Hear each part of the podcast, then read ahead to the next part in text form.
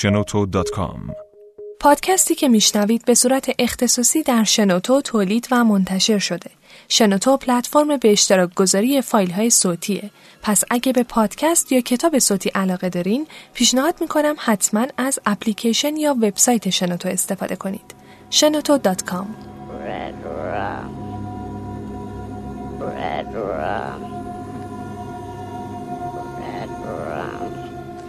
Red در این اپیزود مواردی چون سوء استفاده جنسی از کودکان، قتل و خشونت خانگی مورد بحث قرار می‌گیره که شنیدن اون ممکنه برای همه مناسب نباشه. گوش کردن به این اپیزود برای کودکان زیر 13 سال به هیچ وجه توصیه نمیشه.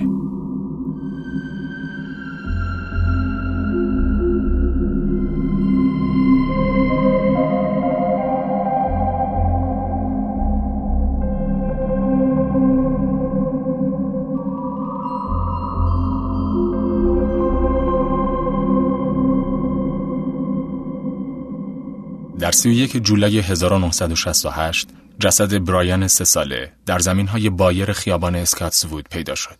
اون خفه شده بود و روی بدنش آثار جراحت های کوچک متعددی وجود داشت.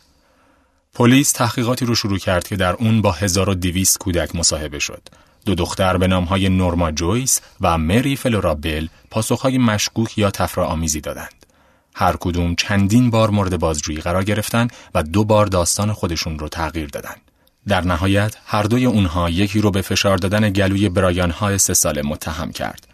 هر دو دختر در 5 آگوست 1968 دستگیر و وقتی که متهم به قتل شدند، مری که اون زمان فقط 11 سال داشت، در کمال خون سردی گفت این از نظر من درست نیست. در محاکمه اونها در دسامبر 1968 مری بسیار با اعتماد به نفس و خوددار بود.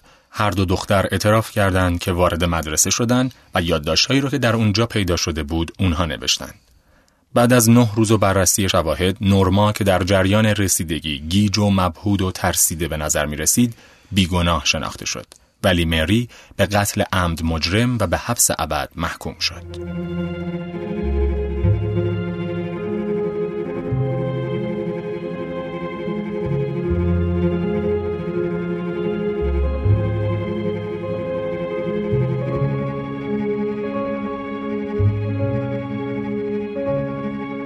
سیزدهمین اپیزود از پادکست ردرام رو از استودیوی شنوتو میشنوید. پادکستی درباره مخوفترین قاتلان سریالی تاریخ. توی هر شماره از این پادکست شما رو با جزئیات زندگی و جنایت های معروف ترین قاتلان سریالی آشنا می کنیم و در کنارش به سابقه بیماری های روانی این قاتلان می پردازیم. سلام من شقایق هستم و به همراه الیاس توی این اپیزود قراره با هم پرونده مری فلورا بل رو بررسی کنیم. یک هیولای 11 ساله که در سال 1968 با کشتن دو پسر بچه در نیوکسل آشوب بپا کرد. همه بچه ها فرشتند اما فرشته نمیمونن. سیاهی دنیای آدم بزرگ ها، آموزه های نادرست، محیط نامناسب و تربیت غلط دست آخر دامن خیلی هاشون رو می‌گیره. مثل خیلی از کودکانی که در دامن والدین تروریستشون بزرگ میشن و در تصاویر و ویدیوهایی که ازشون منتشر میشه در کنار جسد قربانی و افراد بیدفاع میستن یا حتی به دوربین لبخند می‌زنن. اما در فهرست سیاه جرم شناسان دنیا چند نام وجود داره که لقب سنگ دلترین خورد سالان قاتل رو به خودشون اختصاص دادن. چون نوع قتل هاشون اونقدر فجی بوده که تا سالها در اذهان عمومی باقی مونده.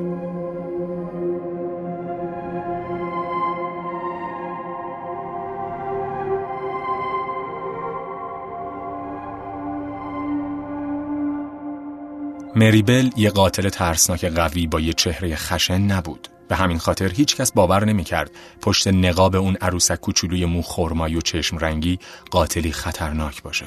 قاتلی که یک روز قبل از تولد 11 سالگیش در سال 1968 میلادی مارتین براون چهار ساله رو خفه کرد. مریبل از کشتن سیر نشد و کمتر از دو ماه بعد با کمک رفیقش نورما پسرک سه ساله‌ای به نام برایان رو دزدید و البته بعد از کشتن موهاشو تراشید روی رونای نازکش زخمهای عمیق انداخت بخشهایی از پوست آلت تناسلیش رو کند و بعد جسدش رو در حوالی نیوکسل انگلیس رها کرد جسد مارتین رو اونقدر دیر پیدا کردن که علفای هرز سبز و بنفش دور دست و پاش پیشیده شده بود.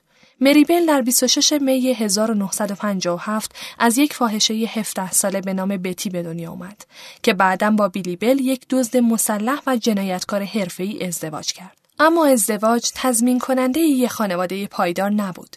بیلی غالبا بیکار بود و گهگاه دردسرهای مجرمانه ای ایجاد می کرد. بتی به عنوان یه مادر خیلی بیمسئولیت بود. اغلب دخترش رو پیش اقوام یا آشناها میسپرد. مثلا یه بار بچهش رو به یه زنی که توی خیابون بیرون از یه کلینیک سخت جنین ملاقات کرده بود داد. یه بارم به همه اعلام کرد که مری مرده. یا یه وقتای اونو در اختیار مشتریان جنسی خودش میذاشت. مری بارها در مصاحبه هاش گفته بود که مورد آزار جنسی مکرر قرار گرفته.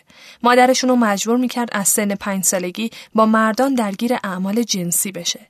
منطقه اسکاتسوود جایی که مری بزرگ شد یه منطقه از نظر اقتصادی فقیر بود که در اون خشونت خانگی و رفتار مجرمانه یه امر عادی بود. در نتیجه رفتارهای پرخاشگرایانه، آزار رسوندنهای مری، حمله به بقیه بچه های مدرسه، خرابکاری و دزدی توجه خاصی رو جلب نمی کرد. این اشتیاق بیرحمانه در 11 می 1968 ظاهر شد. وقتی که مری و نورما با یک پسر بچه سه ساله بالای پناهگاه حملات هوایی نیوکسل بازی می کردند، پسر بچه سقوط کرد و به شدت مجروح شد. در دوازده می مادر اون پسر بچه به پلیس اطلاع داد که مری به فرزندش حمله کرده. پلیس از اون بازجویی کرد اما هیچ اتهامی براش مطرح نشد و این حادثه تصادفی اعلام شد. مری بعدا اعتراف کرد که اونو از لبه پرتگاه هل داده بود. روز بعد سه دختر که در مهد کودک مشغول بازی بودند توسط مری مورد حمله قرار گرفتند. یکی از دخترها گفت که مری دستاشو دور گردن من انداخت و محکم فشار داد. بعد با سوزان هم همین کار کرد. بهشون می‌گفت می‌دونید اگه کسی رو خفه کنی چی میشه؟ اون میمیره. طبق گزارش رسمی در 15 می به مری و نورما در مورد رفتار آینده اونها هشدار داده شد. اما ده روز بعد مارتین براون کشته شد. مارتین آخرین بار در حدود ساعت 3 و 15 دقیقه بعد از ظهر دیده شد و در ساعت 3 و 30 دقیقه در حالی که کف یک خونه متروک دراز کشیده بود کشف شد. سه پسر در جستجوی مقداری چوب خرد شده بودند که مارتین رو در کنار پنجره پیدا کردند در حالی که خون و بزاق از کنار گونه و چونش چکه می کرد. وحشت زده کارگران ساختمانی بیرون رو صدا زدند. همون کارگرانی که صبح اون روز به مارتین کوچولو چند بیسکویت داده بودند. اونها با سرعت از پله ها بالا رفتن و سعی کردند اونو به هوش بیارن اما مارتین مرده بود. یکی از کارگرها متوجه اومدن مریبل و دوستش به سمت خونه شد که درست زیر پنجره ایستاده بودن. اونا می‌خواستن بیان داخل. احتمالا مری نورما رو آورده بود تا بهش نشون بده که مارتین رو کشته. اما کارگرها بهشون گفتن که سریع اونجا رو ترک کنن. پلیس هیچ نشونه ای از خشونت پیدا نکرد. یه بطری آسپرین خالی اونجا افتاده بود و هیچ اثری از خفگی یا هیچ اثر دیگه روی کودک وجود نداشت. به همین دلیل مقامات معتقد بودن که مرگش تصادفی بوده. همون روز مری به خونه مارتین میره و به مادرش میگه اومده مارتین رو ببینه و وقتی میشنوه که مارتین مرده در جواب میگه می‌دونم فقط می‌خوام جسدش رو توی تابوت ببینم و باهاش خدافزی کنم. از طرفی جامعه اسکاتسوود به سادگی نمی‌تونست مرگ غمانگیز اون بچه رو ول کنه. بنابراین مردم راهپیمایی کردند و نسبت به شرایط خطرناک ساختمانهای مخروبه در محله اعتراض کردند. در همین حال مری و نورما مدام به خونه مارتین می‌رفتند. مدام با پوزخند از مادرش میپرسیدن آیا دلت برای مارتین تنگ شده؟ آیا برای اون گریه می‌کنی؟ خواهرش چی؟ اونم دلش براش تنگ شده؟ رفتار شوم مری به هیچ وجه منحصر به خانواده داغدار مارتین نبود. روز یکشنبه، روز بعد از مرگ مارتین، مری یازدهمین سالگرد تولد خودش رو با تلاش برای سرکوب این حادثه جشن گرفت. یک هفته بعد، یه نفر دید که مری دوستش رو کتک می‌زنه اما با شنیدن فریاد مری که داد می‌زد من یه قاتل هستم فقط خندید و از اونجا رد شد در واقع از اونجایی که مری بین همه به یک آدم شوآف معروف بود هیچ کس اونو جدی نمی گرفت. در 26 می پدر نورما مری رو در حال خفه کردن دخترش دید. سیلی به صورتش زد و اونو به خونه فرستاد. بعد در همون روز یک مهد کودک محلی تخریب شد. پلیس یادداشتهایی رو کشف کرد که روی اون نوشته شده بود ما می‌کشیم مراقب باش از طرف فانی و فاگوت و ما مارتین براون رو کشتیم لعنت به توی حرومزاده پلیس این موضوع رو هم جدی نگرفت و بیشتر یه جور شوخی کودکانه تلقی کرد و در عوض سیستم دوربین مدار بسته به مهد کودک اضافه کرد. قتل دوم در 31 جولای 1968 رخ داد. زمانی که برایان یک پسر بچه سه ساله با موهای روشن گم شد و خواهرش پت دستپاچه دنبالش میگشت، مری و نورما اونو می‌بینن و سعی می‌کنن برای پیدا کردن برایان بهش کمک کنن. مری گفت داداشت ممکنه در حال بازی روی بلوک های سیمانی باشه که توی زمین های خالی اطراف ریختن.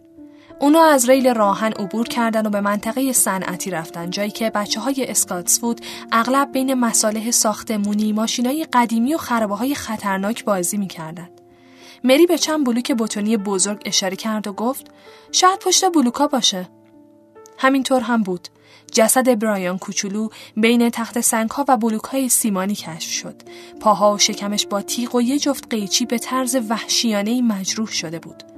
نورما بعدا گفت مری می‌خواست پت برادر مردش رو پیدا کنه چون می‌خواست شوکه شدن خواهرش رو در مواجهه با جسد برایان ببینه اما پت تصمیم گرفت که بره و پلیس رو در جریان بذاره این شد که پلیس نیوکسل جسد رو ساعت 11 و 10 دقیقه شب پیدا کرد پزشکی قانونی اعلام کرد از اونجایی که قاتل زور نسبتا کمی برای خفگی به کار گرفته و آثاری از جراحت در اطراف گردن نیست پس به احتمال زیاد قاتلی کودکه در واقع مریبل بعد از خفه کردن برایان دوباره به جسد برگشت تا با تیغ حرف ام رو روی شکم جسد حک کنه. بعد با استفاده از همون تیغ اما با یه دست متفاوت به ام تغییرش داد. همینطور از یه قیچی برای کوتاه کردن موهای ها، خراشیدن پاهاش و مسله کردن آلت تناسلی اون استفاده کرد. البته از اونجایی که دخترها بسیار جوان بودند و شهادت اونها با همدیگه متناقض بود جزئیات دقیق اونچه که واقعا اتفاق افتاد هرگز کاملا روشن نشد در ادامه کارگاه ها شروع به توضیح پرسشنامه در بین کودکان محلی کردند و از همه می‌خواستند تا در مورد موقعیت خودشون در زمان مرگ برایان توضیح بدن. پاسخهای مری و نورما از بقیه مشکوکتر بود. در نتیجه هر دو برای بازجویی آورده شدند. مریبل بعدها در بزرگسالی در مصاحبه‌ای در رابطه با پرونده برایان ها گفت تنها چیزی که مهم بود خوب دروغ گفتن بود.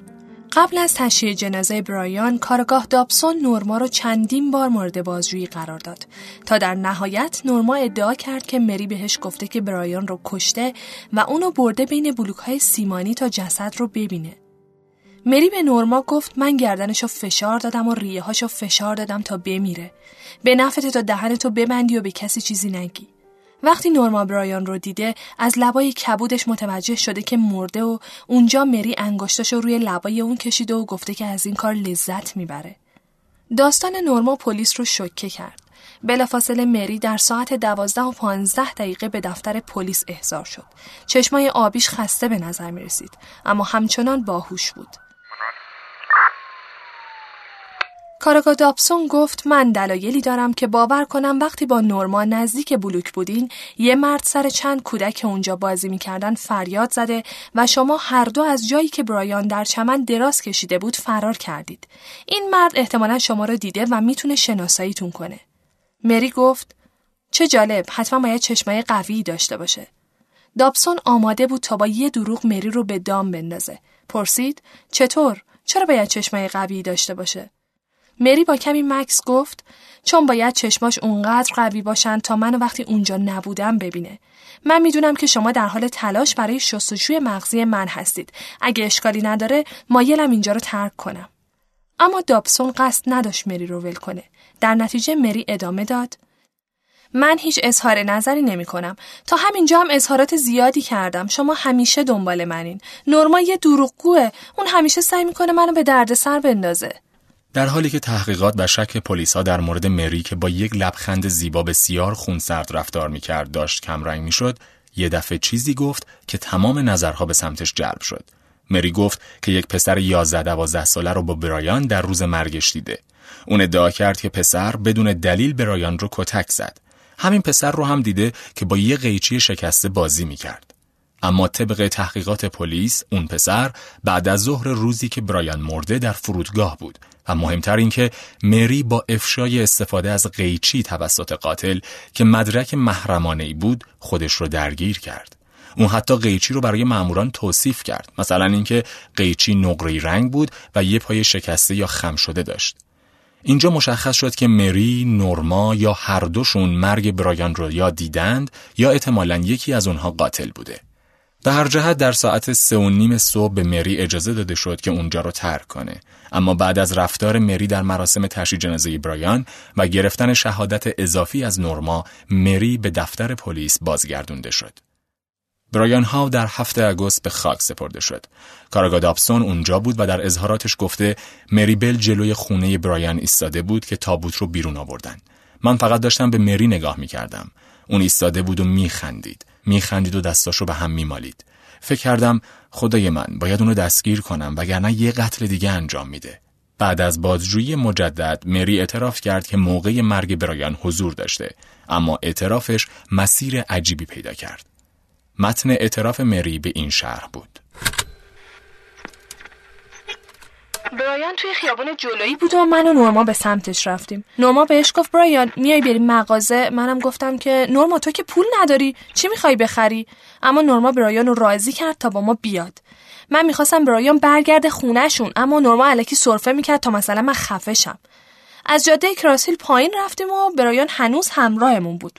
از کنار نرده های مغازه دیکسون بالا رفتیم و سمت راهن حرکت کردیم. بعد گفتم نورما کجا داری میری؟ نورما گفتش که اون حوز کوچیکی که بچه قورباغه تو شنا می‌کنن و دیدین؟ وقتی اونجا رسیدیم یه مخزن بزرگ و طولانی با یه سوراخ بزرگ و گرد و با سوراخ‌های کوچیک دورش بود. نورما به برایان گفت بپر اون تو ولی برایان شروع به گریه کرد و نورما ازش پرسید که مگه گلوت درد می‌کنه؟ شروع کرد به فشار دادن گلوش. بعد ما به سمت بلوکا رفتیم و نورما به برایان گفت که باید دراز بکشه. اونم در کنار بلوکایی که پیداش کردن دراز کشید. نورما بهش گفت گردن تو بیار بالا. اونم این کارو کرد. بعد گردنشو گرفت و محکم فشار داد. اونقدر محکم که انگشتش سفید شده بود. برایان تقلا می‌کرد. منم هر چقدر سعی می‌کردم جلوشو بگیرم اون سرم داد می‌کشید. تا اینکه بالاخره صورت برایان سفید و آبی شد و چشماش باز موند. نورما دوید رفت خونه و بعد از یه مدت با یه قیچی برگشت. شلوار برایان کشید پایین و به من گفتش که برو یه خودکار بیار و می‌خوام روی شکمش یادداشتی بنویسم. من نرفتم. اون یه تیغ ژیلت داشت. با همون روی بدنش چند تا خط کشید. بعد رفتیم دوباره برگشتیم و نورما موهای برایان رو کوتاه کرد. سعی کرد با تیغ پا و گوشاشو ببره. می‌خواست نشون بده که تیغش خیلی تیزه. پایین تنه لباسش رو پاره کرد و یه دفعه یه مرد با دختری که موهای بلند بلنداش از بانک راهن بیرون اومدن. اون یه پیراهن چارخونه قرمز و شلوارجین آبی به تن داشت. دیگه منم راه افتادم و نورما هم تیغ و زیر یه بلوک بتونی بزرگ و مربعی پنهون کرد. قیچی هم کنارش گذاشت. من نمی‌تونستم روی چمن بدوم چون فقط یه دمپایی مشکی پوشیده بودم. من کاری نکردم جرأتشو نداشتم.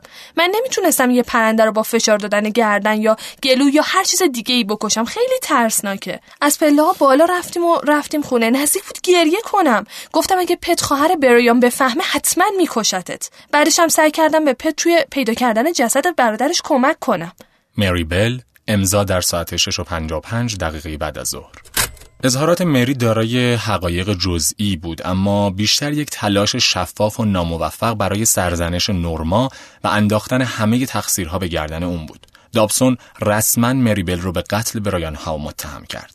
حالا دیگه کاراگاهان به مرگ مرموز مارتین براون هم به عنوان یک قتل نگاه می‌کردن. در واقع رفتار مریبل پس از مرگ مارتین اونقدر آشکار بود که جای تعجب داشت که چرا زودتر دستگیر نشده. بنابراین مرگ مارتین براون هم که دو ماه قبل به عنوان یک مرگ تصادفی با قرص ثبت شده بود با برایان ها مرتبط شد و در آگوست 1968 این دو دختر به دو فقره قتل عمد متهم شدند. در دادگاه دسامبر 1968 نورما از همه اتهامات تبرئه شد در حالی که مری بل به اتهام دو قتل عمد محکوم شد.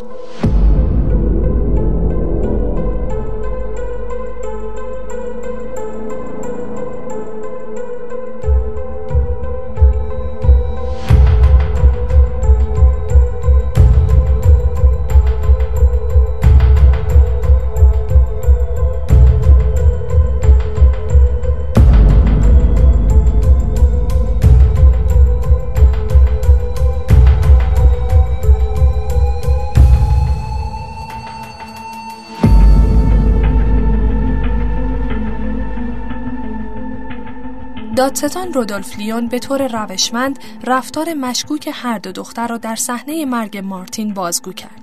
اینکه چجوری خانواده ازادا رو با سوالات بیمارگونه خودشون آزار دادن و چجوری روز بعد مهد کودک رو خراب کردن و یادداشتهایی از خودشون به جا گذاشتن که به منزله اعتراف بود.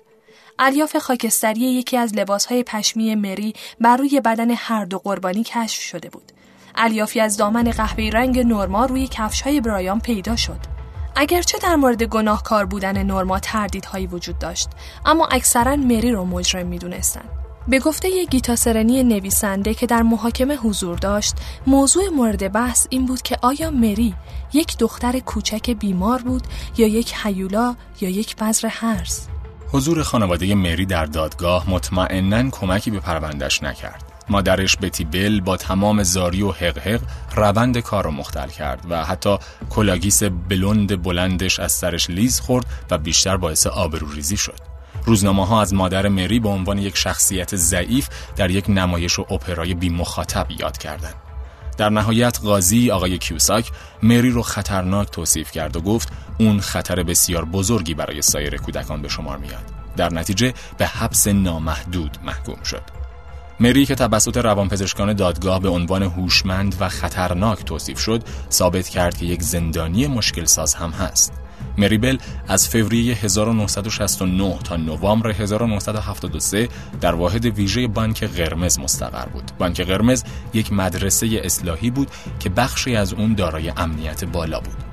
بنابر بسیاری از گزارشات این مؤسسه یک مرکز با طراحی خوب و نسبتا راحت بود به ریاست جیمز دیکسون افسر سابق نیروی دریایی که به دلیل اخلاق مدار بودن بسیار معروف بود آقای دیکسون ساختار و نظم و انضباط رو به مری یاد داد و سعی کرد نقش یک پدر نیکوکار و نیرومند رو براش فراهم کنه.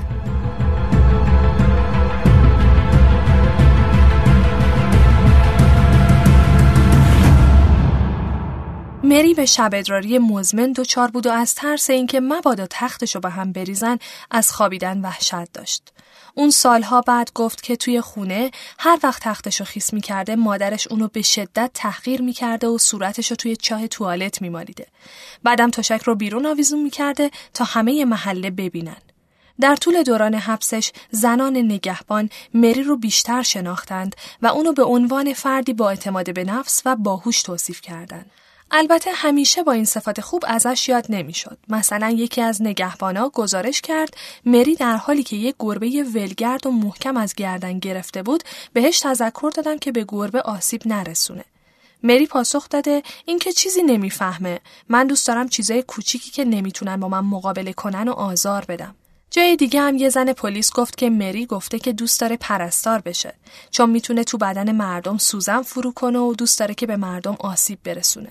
همینطور جایی به یکی از نگهبانا گفته بود قتل اونقدر هم بد نیست به هر حال همه ما یه روز میمیریم در سال 1970 مری اتهام تجاوز یکی از نگهبانانش رو مطرح کرد که این مرد در دادگاه تبرئه شد. در سال 1972 دست به تحریک کردن پسرا زد و رفتارهای نامناسبی از خودش نشون می‌داد تا جایی که منجر به زخمی شدن خودش می شده و بالاخره در 16 سالگی به زندان منتقل شد که نه تنها برای خودش بلکه برای آقای دیکسون هم تجربه دردناکی بود. سرنی تو کتاب کرایز Unheard یا های ناشنیده نوشت شکی نیست که این انتقال برای مری مخرب بود. مری مجبور شد از یک فضای بیشتر مردونه در بانک قرمز به یک مرکز کاملا زنونه در زندان خودش رو وفق بده. اون یک زندانی سرکش بود و بارها تنبیه شد. از طرفی بعد از محکومیت اون مورد توجه بسیاری از مطبوعات بریتانیا و همچنین مجله اشترن آلمان قرار گرفت. مادر بیمسئولیتش مکررن داستانهای مربوط به مری رو به مطبوعات میفروخت و اغلب نوشته هایی رو به خبرنگارها می‌داد که ادعا می‌کرد مال مریه و به خاطرشون پول می‌گرفت. یه جورایی از شرایطی که برای دخترش پیش اومده بود کاسبی می‌کرد.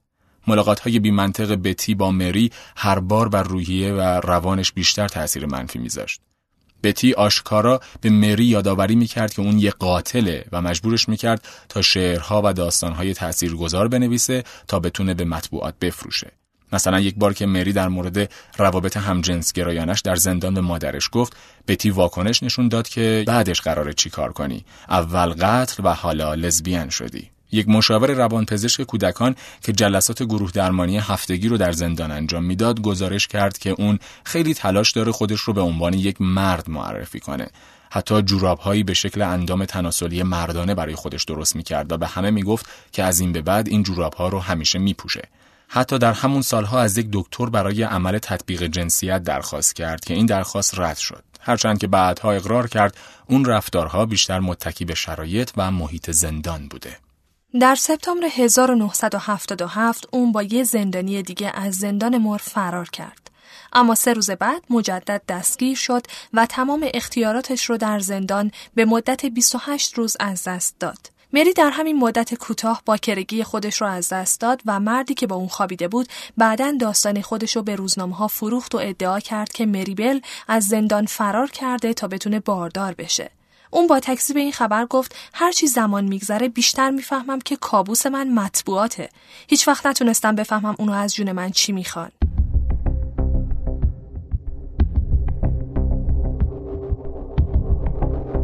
خب اجازه بدین به زندگی بعد از زندان و آزادی مریبل بپردازیم. مریبل در 14 می 1980 در 23 سالگی از زندان آزاد شد.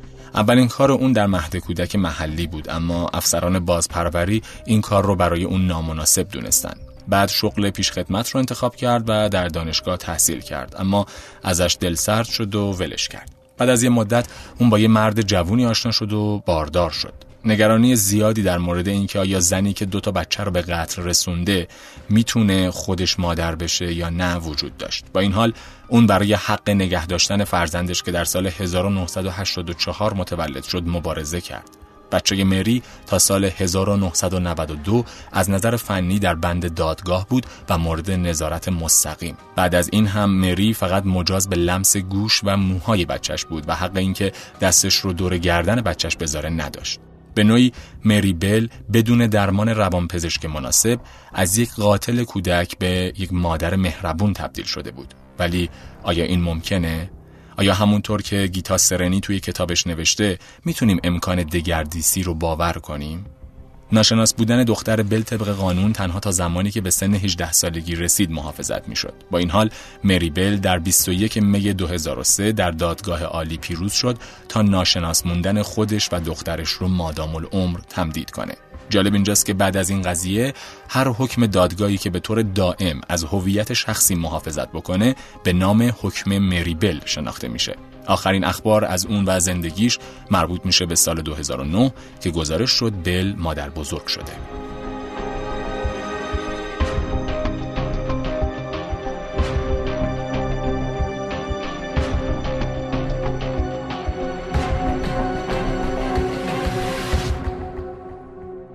مری فلورابل موضوع دو کتاب از گیتا سرنی شد.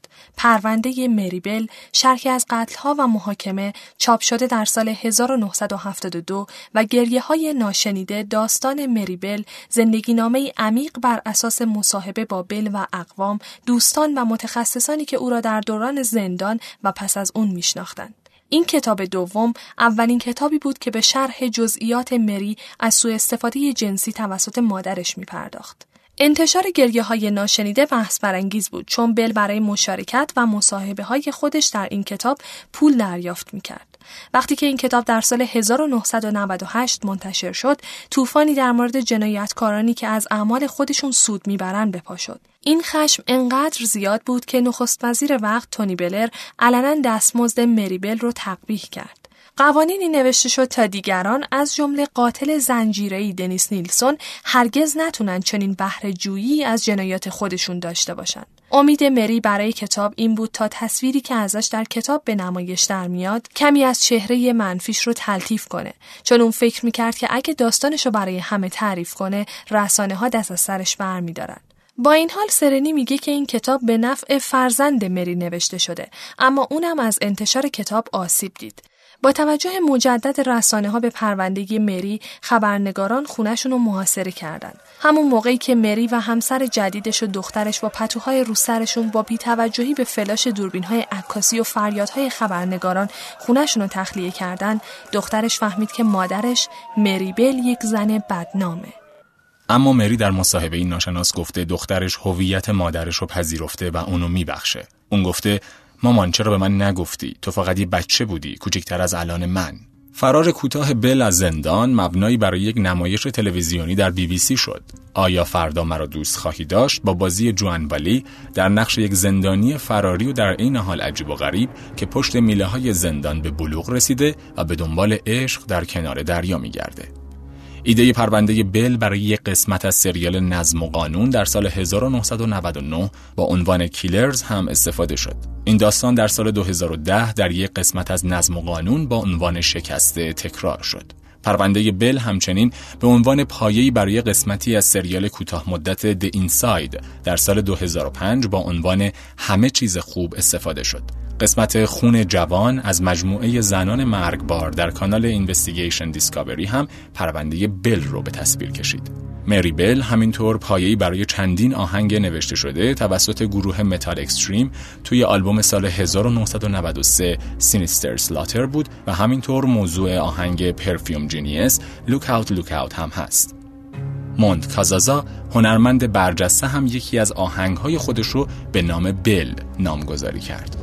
پرونده بل مبنای یک داستان کوتاه با عنوان چشم آبی نوشته جی کازلبرگ بود که در 2 سپتامبر 2011 از یک شبکه تلویزیونی پخش شد. در حماسه مری بل همیشه مادرش به عنوان شرور اصلی و مقصر آسیب شناسی روانی به تصویر کشیده میشه. بتی بل در سال 1940 در گلاسکو متولد شده و به عنوان یک کودک عمیقا مذهبی توصیف شده.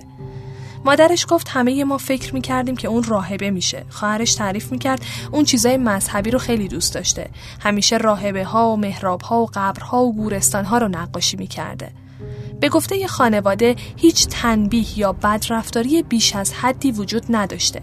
اما به دلایلی بتی شروع به رفتارهای نادرست کرده و خودش را از خانواده دور می کرده و به مواد مخدر روی آورده. بتی در سال 1957 مری فلورابل رو به دنیا آورد در حالی که پدر مری همیشه به عنوان یک راز باقی موند. دوران کوتاه کودکی مری کابوس رها شدن و مصرف بیش از حد مواد مخدر بود. بتی مشتاق بود که از شر دخترش خلاص بشه. حتی در زمان تولد هم فریاد می‌زده که اینو از من دور کنید. حتی بارها مری رو به دیگران میفروخته و بعد منصرف می‌شده و پس میگرفتتش. وقتی که مری یک ساله بود بعد از مصرف هایی که در گوشه باریکی داخل گرامافون پنهان شده بودند خطر مرگ و از سر گذرونده. قرصهایی که هرگز امکان نداشت یک بچه یک ساله به اونا دسترسی داشته باشه. در جدیترین اووردوز مری یک دسته از های آهن متعلق به مادرش رو قورت داد. اون هوشیاری خودش رو از دست داد و معدش باید پمپاژ می‌شد.